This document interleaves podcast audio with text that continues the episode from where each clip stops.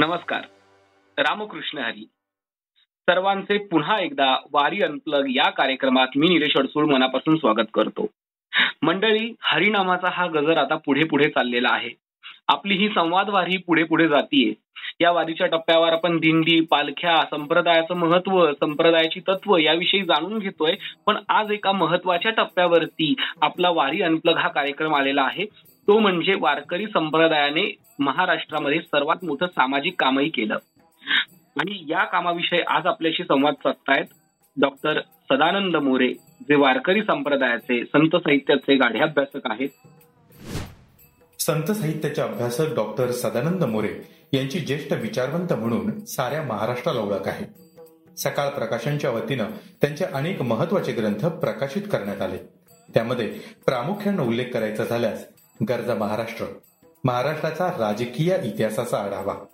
तुकाराम दर्शक महाराष्ट्राच्या सांस्कृतिक इतिहासाचा तुकाराम केंद्रित धांडोळा.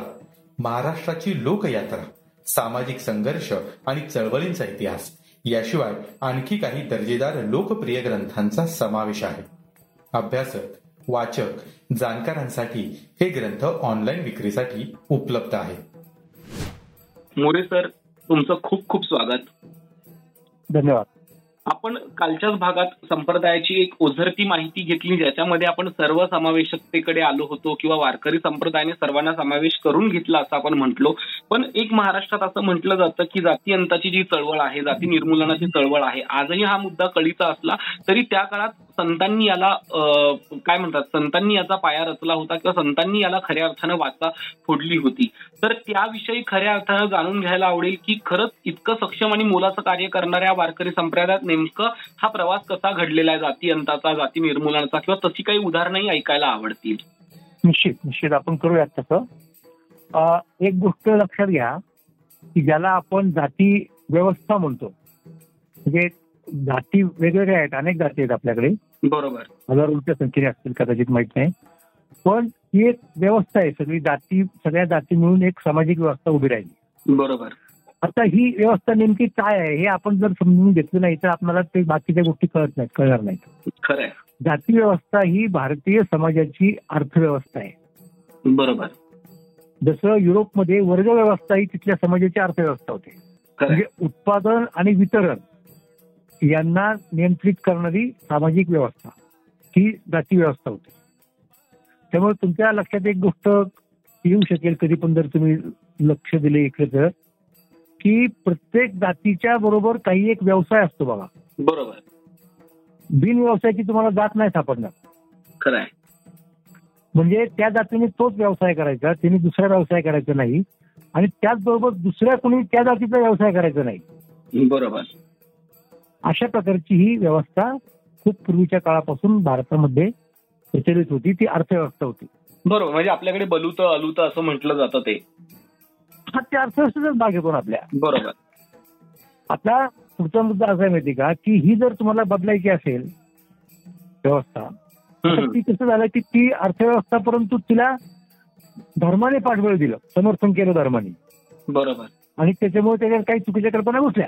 म्हणजे पावित्र्य अपावित्र्य वगैरे वगैरे. आणि तिचं रक्षण कोणी करायचं तर राजसत्तेने करायचं. बरोबर. असं असं झालं पूर्वीच्या काळामध्ये. त्यामुळे ती अधिक दृढ झाली लक्षात घ्या. बरोबर. आता ही जर समजा तुम्हाला बदलायची असेल असेल व्यवस्था तर तुम्हाला तिला पर्याय असू शकणारी अर्थव्यवस्था आणली पाहिजे. बरोबर. म्हणजे जात मोडणं याचा अर्थ अर्थव्यवस्था मोडणं असा असायचं पूर्वी. आणि आणि हे कुठल्या समाजाला परवडणार नाही? कारण सगळ्यांनाच पाहिजे असतं काहीतरी उपजीविकेचं साधन अमुक तमुक बरोबर. त्यामुळं जोपर्यंत पर्यायी व्यवस्था तुमच्याकडे येत नाही अर्थव्यवस्था तोपर्यंत तुम्हाला पूर्वीच्याच पद्धतीने ती जाती व्यवस्था अर्थव्यवस्था म्हणून स्वीकारावी लागेल. बरोबर. आणि ती लोकांनी स्वीकारली पूर्वीच्या काळामध्ये. आता जेव्हा ही नवीन व्यवस्था प्रत्यक्ष आली आपल्याकडे अर्थव्यवस्था वेगळ्या प्रकारची ती आली पाश्चात्य राष्ट्रांच्याकडनं म्हणजे ब्रिटिश काळामध्ये आली. बरोबर. आणि तेव्हा कुठे आपल्याला जाती व्यवस्था मोडण्याची शक्यता निर्माण झाली. बरोबर. कारण ब्रिटिश ब्रिटिशांची अर्थव्यवस्था अशी होती की त्याच्यात आपल्या पारंपरिक व्यवसायांपेक्षा वेगळे व्यवसाय होते. त्यांच्या गरजा जास्त होत्या त्याच्यामुळे ते आपल्याकडच्या अनेक लोकांना त्याच्यात सामावून घेऊ शकत होते जाती निरपेक्षपणे. बरोबर. असा तो मुद्दा आहे. म्हणजे जोपर्यंत पर्यायी व्यवस्था नाही तुम्हाला अर्थव्यवस्था तोपर्यंत आहे ती व्यवस्था ही मान्य करून समाज व्यवस्था मान्य करून ती तुम्हाला कशी सुसह्य बनवता येईल? तिच्यात तुम्हाला जास्तीत जास्त कसं सामावून घेता येईल? जास्तीत जास्त तुम्हाला कसे अधिकार देता येईल? अशा प्रकारचे प्रयत्न पूर्वी झाले. म्हणजे अगदी भगवान बुद्धांपासून. खरंय. पण ती व्यवस्थेची व्यवस्था उखडून टाकणं हे कोणाला जमणार नाही. हा माझा सगळ्यात महत्त्वाचा मुद्दा आहे. हा आपण समजून घेतला पाहिजे. त्याच्यात भौतिक गोष्ट आहे ती. बरोबर. मग संतांनी काय केलं माहिती का? की संतांनी त्या जाती व्यवस्थाचा संबंध जो आहे तो फक्त तेवढ्या पुरतच असला पाहिजे. बाकीच्या क्षेत्रात तिने येतं कामा नये. म्हणजे दोन जाती आहेत वेगवेगळ्या. ते त्यांचे त्यांचे व्यवसाय करतात पण त्यातले एक कनिष्ठ आणि एक श्रेष्ठ असं होत नाही. बरोबर. हे त्यांनी सांगितलं. बरोबर. आणि म्हणून त्याचा परिणाम काय झाला तुम्हाला सांगतो? की आता ज्ञान सांगणं उपदेश करणं हे काम कोणाचं होतं? पारंपरिक व्यवस्थेमध्ये म्हटलं तर ते ब्राह्मणांचं काम आहे. बरोबर. आणि बाकीचे लोक जे आहेत ते ज्ञान सांगू शकत नव्हते. बरोबर. ते फार तर ऐकायचे. पण वारकरी संप्रदायाने एक असं वातावरण निर्माण केलं समतेचं की जोपर्यंत परमार्थिक मुद्दा आहे कमीत कमी तोपर्यंत म्हणजे चोखोबा अभंग सांगतायत गातायत रचतायत. आणि ते अभंग लिहून कोण घेतोय तर अनंत भट अभ्यंग नावाचा ब्राह्मण मनुष्य आहे. म्हणजे तुमच्या पारंपरिक व्यवस्थेमध्ये अतिशूद्र हा अत्यंत खालचा आहे ब्राह्मण फार वरचा आहे. अतिशूद्र ब्राह्मण नम्र भावाने त्याच्याकडून काहीतरी घेतोय. असं शक्यच नव्हतं. हे या वारकरी चळवळीमुळे शक्य झालं. बरोबर बरोबर बरोबर. हा त्याच्यातला मुद्दा आहे लोक समजून घेत नाही त्या गोष्टी नीट. खरंय खरंय म्हणजे. मला तेच म्हणायचं होतं की हा समतेचा संदेश म्हणजे कदाचित हो, हो. आजही आपण बघतो की आजही आपल्याकडे जातवास्तव काही संपलेलं नाहीये किंवा त्याच्यावरती रोज वेगवेगळ्या घडामोडी आपल्यासमोर येत असतात पण त्या काळी म्हणजे आजपासून जवळपास एक चारशे पाचशे वर्षांपूर्वी किंवा त्याहून मागे जर आपण गेलो. तर हा काळ इतका जुना असताना असं करणं हे किती धाडसाचं होतं आणि ते धाडस या वारकरी संप्रदायाने केलं तर. त्याच्या तर. त्याच्यामागे त्याची काही एखादं उदाहरण देऊ शकाल का किंवा एखादा हो. प्रसंग हो. सांगू शकाल का हो, जसं की. तुम्ही आता तुका महाराजांचं सांगितलं माझ्या अंदाजे संताजी संतांजी अ, जगनाड्यांचं ही असंच एक पद्धतीने काहीतरी उदाहरण तर ते तुम्ही जरा दिलं तर फार चांगलं होईल की एक वेगळा. प्रश्नाला येईल आपण चोखोबांचं उदाहरण पुढे कंटिन्यू करू ना बरोबर म्हणजे कसं आहे की त्या व्यवस्थेप्रमाणे चोखोबांना विठ्ठलाच्या मंदिरात प्रवेश मिळत नव्हता. बरोबर. आणि त्या मंदिरावरती वारकऱ्यांचं हे नव्हतं नियंत्रण नव्हतं. त्यांच्या मालकीचं नव्हतं मंदिर ते मंदिराच्या बाहेरची जी स्पेस आहे त्याच्यावरती ते अधिकार स्थापू शकत होते.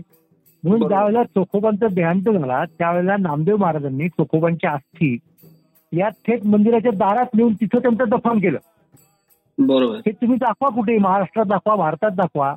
ही तथाकथित एखाद्या दलित माणसाची म्हणजे आजही आपण बघतो की गावोगावी शहरा शहरामध्ये वेगवेगळ्या जातींची स्मशान भूम्या वेगळ्या वेगळ्या असतात.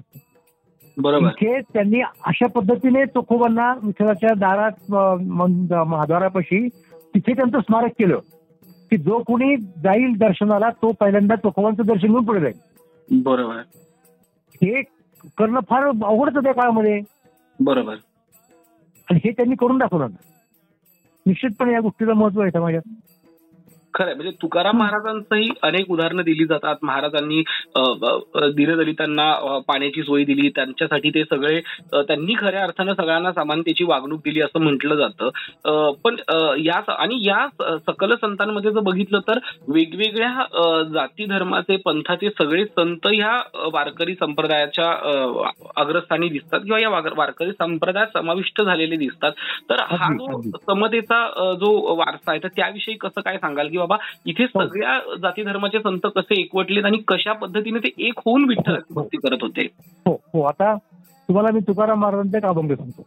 बरोबर. महाराज काय म्हणतायत की यारे यारे लहान थोर याची भलते नारी नर. म्हणजे आम्ही वयाप्रमा वय- वया वयाला अनुसरून भेदाभेद करत नाही आहोत. यारे यारे लहान थोर याची भलते म्हणजे कुठल्याही जातीचे. कोण? म्हणजे जातीभेद नाही. आणि पुढचा मुद्दा कोण तर नारी नर? म्हणजे स्त्री स्त्रियांनी पण यावं आणि पुरुषांनी पण यावं. म्हणजे. वयाचा भेद नाही लक्षात घ्या. जातीचा भेद नाही आणि लिंगभेद पण नाही.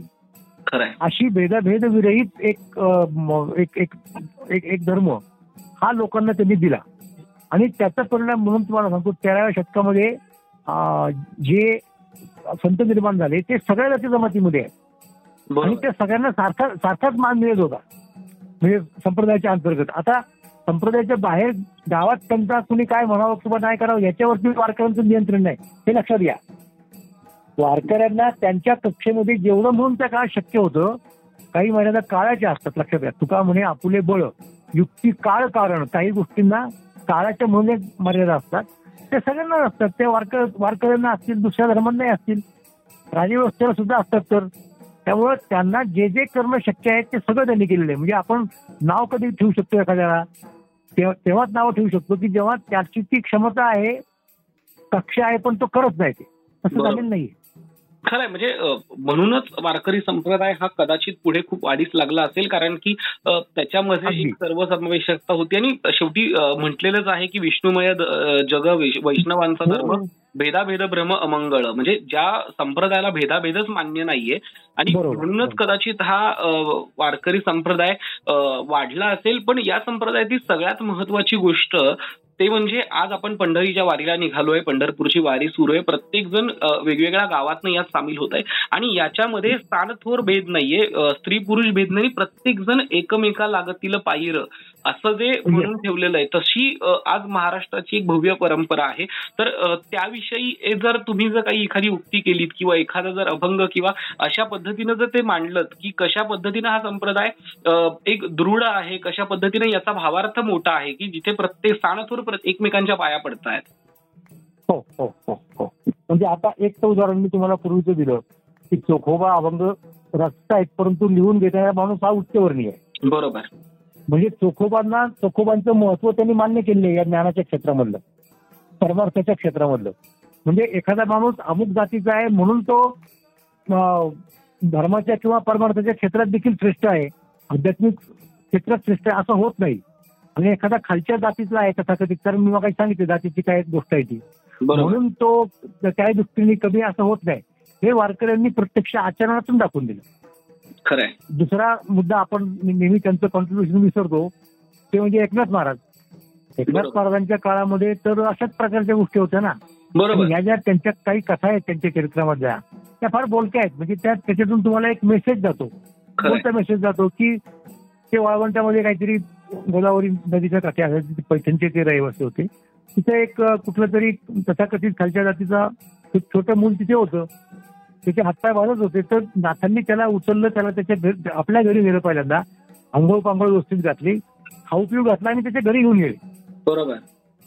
आता हे जे त्यांनी केलं त्या काळामध्ये त्यांनी हे दाखवून दिलं की मानवता आज खरा धर्म आहे. या ज्या गोष्टी आहेत जाती वगैरे वगैरे त्या वेगळ्या कारणामुळे तात्कालिक निर्माण झाले आहेत.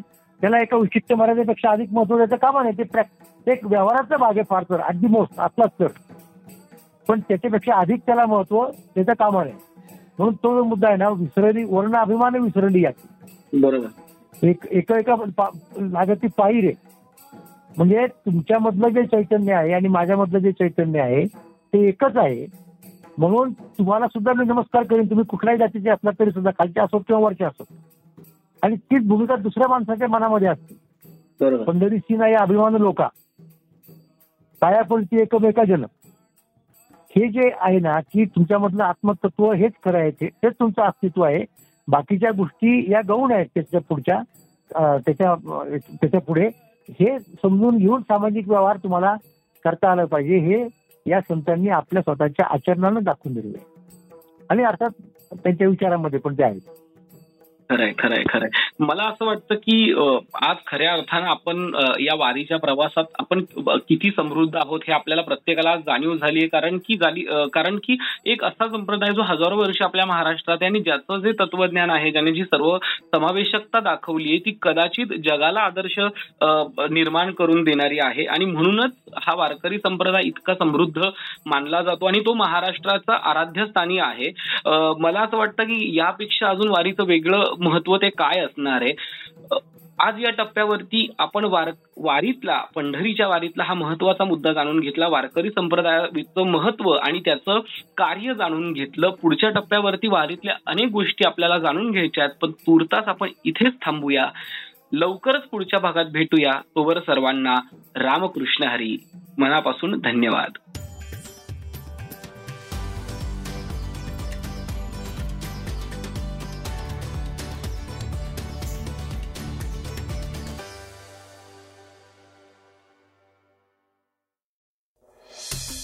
वाचा बघा आणि आता ऐका आणखी बातम्या. ई सकाळ डॉट कॉम वर.